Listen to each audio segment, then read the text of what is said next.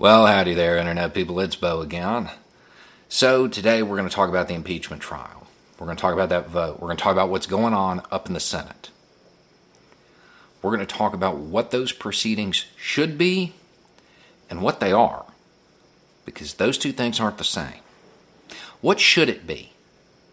It should be a group of senators sitting under oath or affirmation to impartially decide the facts. That's what it should be.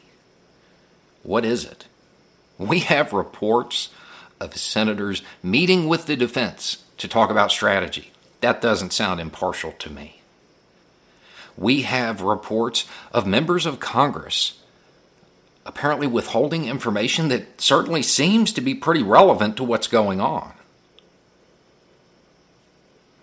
So, if it's not a group of senators sitting under oath or affirmation as required by the Constitution, what's the vote going to be?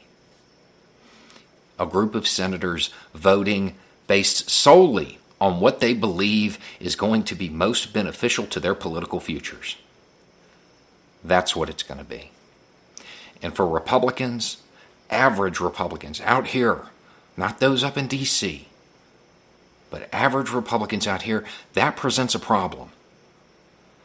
Because I'm willing to bet that if you're a Republican, you probably view the Constitution as almost divine, divinely inspired, a document that is incredibly important, and an oath required by that document is probably important as well. Yet those who require your consent, your support, those who represent you, are doing everything within their power to show you that they don't believe it matters at all.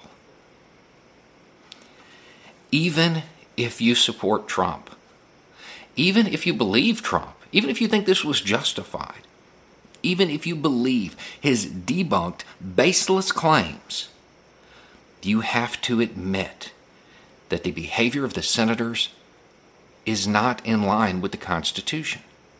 There's no arguing that. You have many senators up there flagrantly violating that oath. They need to be primaried. They need to be voted out of office.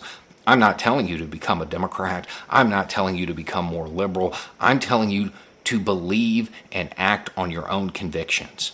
If you believe the Constitution matters, those who behaved in this manner cannot be reelected by you. Because your convictions, your beliefs are utterly worthless unless they motivate your actions.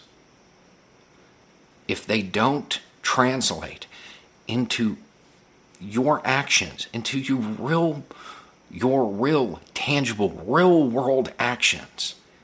They aren't your beliefs. They aren't your principles. They aren't your convictions. It's just a slogan you say. If you still get chills when you hear the Star Spangled Banner, if you think it's a travesty that people don't recite the Pledge of Allegiance, you cannot simply look the other way as those senators openly and flagrantly violate their oaths. The facts are pretty clear.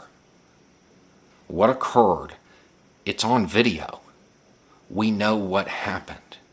And even if you believe Trump and believe his claims that have been debunked and are completely baseless, you have to admit that. And I would actually point out that if you believe those claims, that's further proof that he set the stage for this. Anyway, it's just a thought. Y'all have a good day.